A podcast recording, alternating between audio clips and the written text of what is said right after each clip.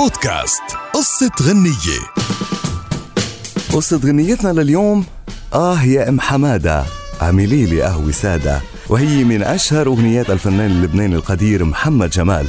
هالأغنية أتت بموسيقى جديدة على الأغنية اللبنانية بوقتها، وبين أواخر الخمسينات وأوائل الستينيات أطلق الفنان محمد جمال أغنية آه يا أم حمادة، ولحنها مقتبس من أغنية بتحمل اسم دارلا ديرلا دادا من فولكلور جزيرة كاليمنوس باليونان.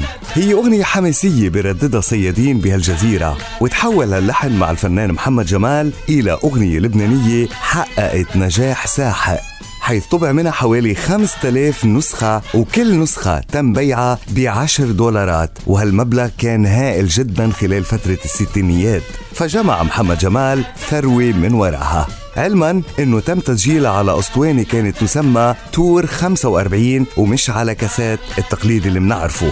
عام ألف وتسعمية وسبعين أعادت الفنانة الراحلة داليدا إطلاق أغنية دارلا ديرلا دادا، وقدمتها باللغة الفرنسية بذات اللحن اليوناني، ولكن بشعر غنائي مختلف، وما أجت كلماتها لتحمل البهجة اللي بتطبع فيها اللحن، ولكن كانت معانية مليئة بالحزن والأسى. وكمان تم تقديم هذه الأغنية بأصوات عدة نجوم وبلغات أجنبية مختلفة. وللمفارقة، بحال استمعنا إلى مونولوج شهير غناه فنان الشعب الراحل بوقتها الرفيق سبيعي ابو صياح، وكان بعنوان شرم برم كعب الفنجان. رح نلاحظ انه المطلع الموسيقي الاول لهذا العمل مقتبس من ذات اللحن. وللمصادفه ايضا رح نلاقي انه الفنان الكينج محمد منير قدم اغنيه بذات عنوان المونولوج الان في ذكره شرم برم، ولكنه ما استعان مطلقا بالمطلع الموسيقي الخاص باغنيه اه يا ام حماده، وقدمها محمد منير بمسرحيه بتحمل اسم الملك عام ألف وتسعمية وستة وثمانين، وطرح ألبوم بيتضمن جميع أغنيات هذه المسرحية ومنها شرم برم.